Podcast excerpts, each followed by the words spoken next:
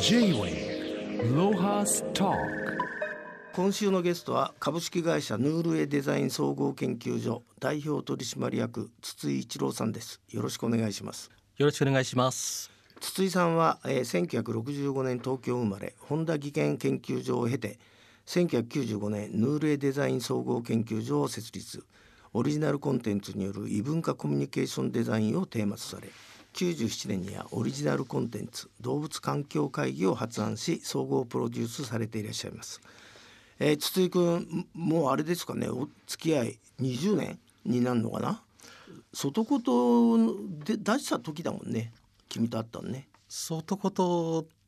が出て5年目ぐらいだと思います。あそうなの？はい。ああの最初さ、うん、えー、ちゃんと覚えてないんだけど君が編集部来たんだっけ？そうですあの僕は目白でデザイン会社を経営していたんですけども、まあ、動物環境会議っていう絵本を発行したんですね。でもまあ、どのどうやって売っていいか分かんなかったんでもう目白の本屋さんとあと池袋の本屋さんに「えー、目白特産本」っていう触れ込みで本を売り始めたんですね。そしたらあの外ことの編集の方が訪ねてきてくれてそれで取材してもらったんです。でそれがきっかけでえー、外琴さんで連載させてもらうことになりましてでじゃあ連載してもらうんだからちょっと編集長に挨拶に行かなきゃと思って築地に行きました。なるほど。全然覚えてないな。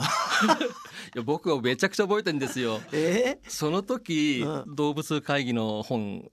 見せたらですね、小黒さんが、うん、いやこの本いい本だけど絶対売れねえよ」って言われたんですね。でなんてこと言う人だろうと思って、すげえ悔しい思いして帰ったんですね。はあいや売れねえよって言われてななんか君あれ悔しかったらなんか返さなかったの？いやあの、まあ、素直なんでなんで売れ売れねえよって言われたのかなっていうことが気になってそれでもうとにかくあの手この手で売ってやろうと思って頑張ったんですね。なるほど。あれだよね。でもさすごい不思議なのはあの目白の本屋ってあれ野上書店だろ？そう。要するにさ本屋さんにその取り次ぎ通さないで本を置かせるっていうのは大変なことだったんじゃないの？ですよね。うん、でもあの当時池袋にもですね純駆動さんとか朝日屋さんとかパルコとかいろいろあったんですけども、うん、その持ち込みで本を持ってって、うん、そしたら「あいい本だね」あの紙もけな節だし内容もいいねって言ってそれで取り上げてもらったんですその3つの本屋も置いてあったの？そうですよ。立派な営業だよそれ。優秀ないやつ筒井と組むの間違えたな。うちの本売ってもらった方がよかったねそれ。普通できないよきっと。ああでもこれが面白くて、うん、僕あの取り付きコードっていうの知らなかったんですよ。あ取り次ぎね、ええ、だからもう本当に取り付きコードなんかない状態で置かせてもらって、うん、そしたら本屋さんもですね返本しにくいんですね。はあなるほど。そりゃそうだろう、ね、でもうもうせっかく本扱ってもらえるんだと思って、もう段ボール箱4箱ぐらい持って、うん、で本がもう平積み6段とかしてもらって、うん。うん、それで、えー、まあ本を返し僕に多分返しにくかったせいか、半年近く 平積みしてもらってそれでこれはきっとなんか売れてる本なんじゃないかっていうふうに、まあ、勘違いしてくれたあの海外の出版社からですね、えー、版権のライセンスの提案があったりとかあって、うん、で韓国とか台湾でも本が売られたんですね。実際あれですか？あのその平積みしてもらって本はどのくらい売れたの？えっと池袋目白界隈で600冊ぐらい売りました。うん、あれだよね。そそれ今そこに持ってきてもらったのはその本なんだけどあれだよな。やっぱ素人が作っていくからさどれがタイトルか分かんないなその 作ろうよ未来のエネルギー。それがタイトルじゃないよね。違います。動物環境会議です。それがそうそれは小さい字でしか書いてないよね。バカですよね。いやいやでもなかなかさあの実行力と突破力大したもんだよ。J-Way ロハスターあの筒井さんが、えー、1997年よりプロデュースされている動物環境会議は一体どういったものか改めてご紹介いただけますか？あありがとうございます、まあ、僕はデザイン会社をやってきてたんですけどもどうすればいいアイデアが出せるかというのが常にあのテーマでしてその時ある時いっそ人間のことやめちまった方がいいアイデアが出るんじゃないかなっていうちょっとひらめきがあったんですね。それであの1997年っていうのはあの京都で地球温暖化防止会議があった時なんですけどもそこの、まあ、堀場製作所さんというあの環境分析機器のグローバルメーカーさんがブースを出すと。なんか面白い企画ないかいって言われた時にそっか人間だとどうしても自分の利権とかねそういう戦いになっちゃうからもういっそのことを動物になって未来を考えるそういう動物会議っていうのをどうですかって提案したらそれが採用されてそれで COP3 の時に会場からスタートしたんですね。それが原点です。で僕たちの企画は世界中からまあ動物たちが集まってで未来について考えると。そういうカンカンガクガクとやるそういうコンテンツで、えー、特に結論は出ないんですね。ただあのみんながそれぞれ本音でそれぞれが自分は正しいと思っていることをこの意見を言い合うことでまずは人の話をちゃんと聞いてみようじゃないかということでそれぞれのいろんな世界から集まった動物たちが本音の話をすると。そういう場です。まあ、その時の主要な動物は、うん、例えばどういう動物に何を語らしたんですかね、えー、例えば、えー、日本からはですね、まあ、タヌキのタック、えー、インドからはトラのトラジーアフリカからはケニアのゾウのゾウママドイツからはハリネズミのハリーそしてイギリスからはドクター・ラビットかですね、まあ、そういうあのキャラクターたちが集まる会議です。なるほど。それで、えー、その動物環境会議はまあ本になった後このあれですよね絵本やアニメでシリーズ化されていくんだけどその成長過程をちょっと教えていただけますか？あどんな形で広がっていったか僕はあの小黒さんから言われたねこの本売れねえよっていうのが本当悔しくてどうすれば本が売れるかなっていうことをしばらくずっと考えてました。でその時ちょっと思いついたのがですねあれ？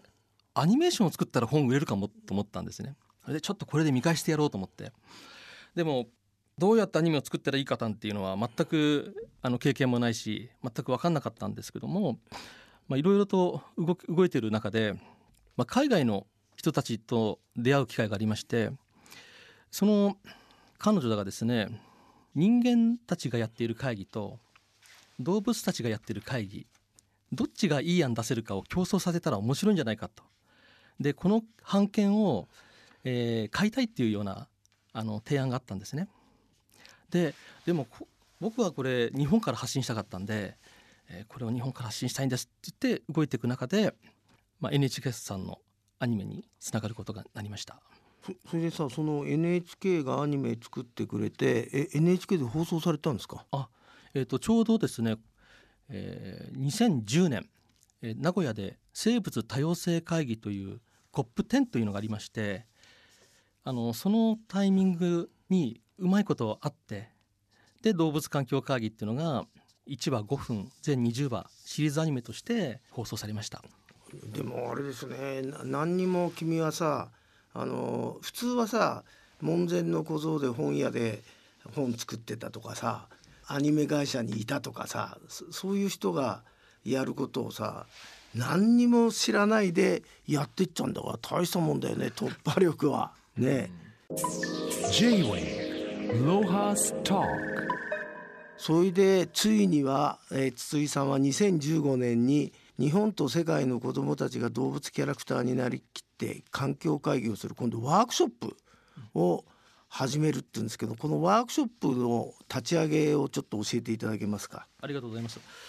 まあ、5分間のアニメなんですけどもこのオチがないアニメなんですね。つまり答えを言わないアニメっていうのが作りたくて今回作ったんですね。でそれを学校の現場に持ってったらこれアニメを見た子どもたちがその続きをワイワイガヤガヤ動物会議できるかなと思って作ったんですけども実際にはできないんですね。あのアニメだけあのあっても、えー、それでは授業にならないと言われて全部作ってほしいっていうような声があってじゃあ、えー、子どもたちと対話をするプログラムを、まあ、全部作ってみようと思ってそれが、えー、世界の子どもたちと対話をする世界動物環境会議っていうメソッドになりました。でもなんか筒井君はどんどん行くね。その後その動物環境会議を 動物園や水族館でも開催したそうですけどこの話を教えていただけますか？動物園はどこでやったんですか？これあの山口県の宇部市というところとの出会いがありましてあの SDGs 未来都市なんですね。それでちょうどその前の年に、えー、キッズデザイン賞っていう賞で優秀賞っていうのをいただいたんです、うん、でその時出会ったですね、まあ、審査委員長増田先生っていうんですけどもその先生が素晴らしいあの視点をですね理解者だね。はいいただいたんです、うん、でああそっか僕に足りないのはここだと思ってで名刺を交換しに行ったら山口県宇部市って書いてあるんですね、はい、でじゃあちょっと宇部市と仕事を作りたいと思ってそういうやってる中あの宇部市の市長さんと出会う機会があってそれで常盤動物園っていうすごい動物園があるから見に来いって言うんで早速見に行ったんです。そしたら檻がない動物園なんですね。でそこで動物たちがまるで野生のような生態系を見せてくれる。これを目の当たりにした時に僕は動物になって考えるって言ってたけども本物の動物と対話したことがなかったぞと。これは本物の動物と対話したいなと思ったんですね。そこから動物園との対話が始まりました。いやあの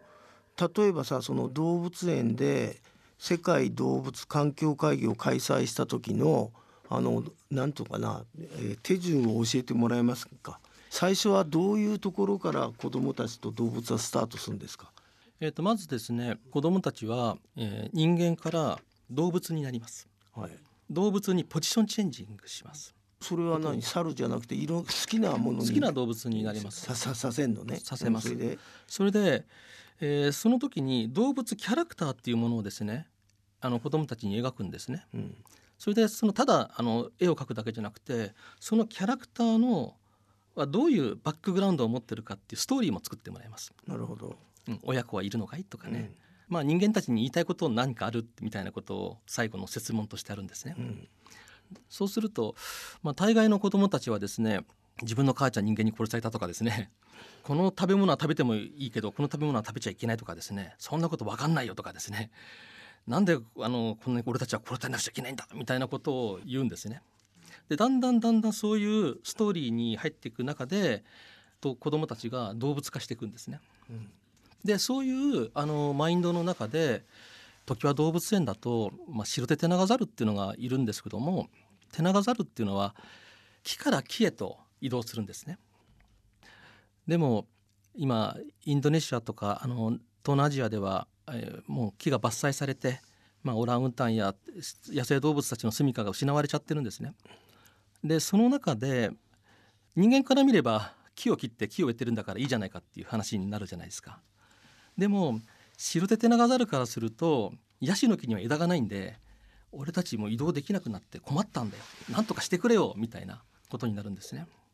でそういう話を聞いた子どもたちがあの、まあ、彼らに共感して、まあ、提案をすると、まあ、そういうストーリーですね。まあ、それな何人ぐらいの子どもたちとあれですか？あのワークショップやるんですか、えーと、一つの場はだいたい20名ぐらいがちょうど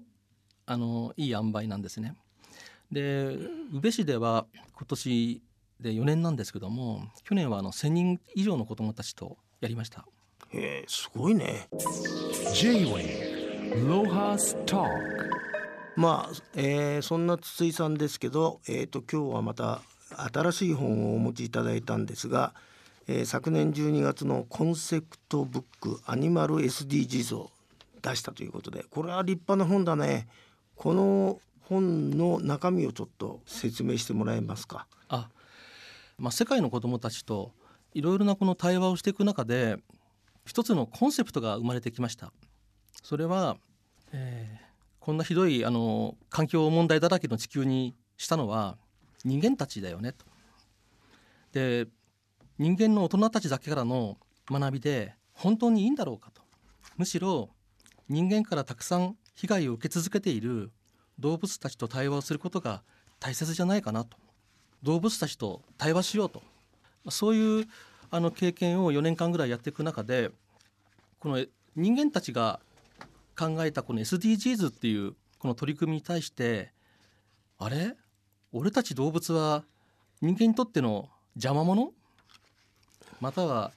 えー、都合のいい資源みたいな書かれ方されていることに対してちょっと一回動物から人間に物申してみようとそういうコンセプトで作った本です。それでこの本の中にねあの SDGs は17ゴールがあるんだけど君の提案で、えー、アニマル SDGs は18番目のゴールが書いてありますけどこの18番目のゴールって何なんでしょう？あ、えーと、これはですねあの僕の提案ではなくてあの一緒にこの本を作ったあの増田先生からの提案なんですけども、はい、ちょっと読まさせてもらいますね。うん、SDGs の18番。未来の社会を生きるのは今の子どもたち、うん、そうだね。だから SDGs の18番。子どもたちが大人になった時自然と一緒に楽しく暮らせる社会を作ろう。つまり SDGs の18番っていうのは子どもたち未来の子どもたちです、うん、えー、最後にあのこの活動を通してしたいこと言いたいんですけども今回のアニマル SDGs という、えーと、コンセプトブックができましてその、まあ、活動ミッション、えーと、先ほど、まあ、増田先生がねからきからもらった知見なんですけどもこういうアドバイスを僕言葉をもらったんです、まあ、豊かな国がある。その一方で世界のどこかが貧しくなる。私は幸せな生活を享受する。その一方で世界の誰かが不幸な生活を耐え忍ぶ。で人類は繁栄する。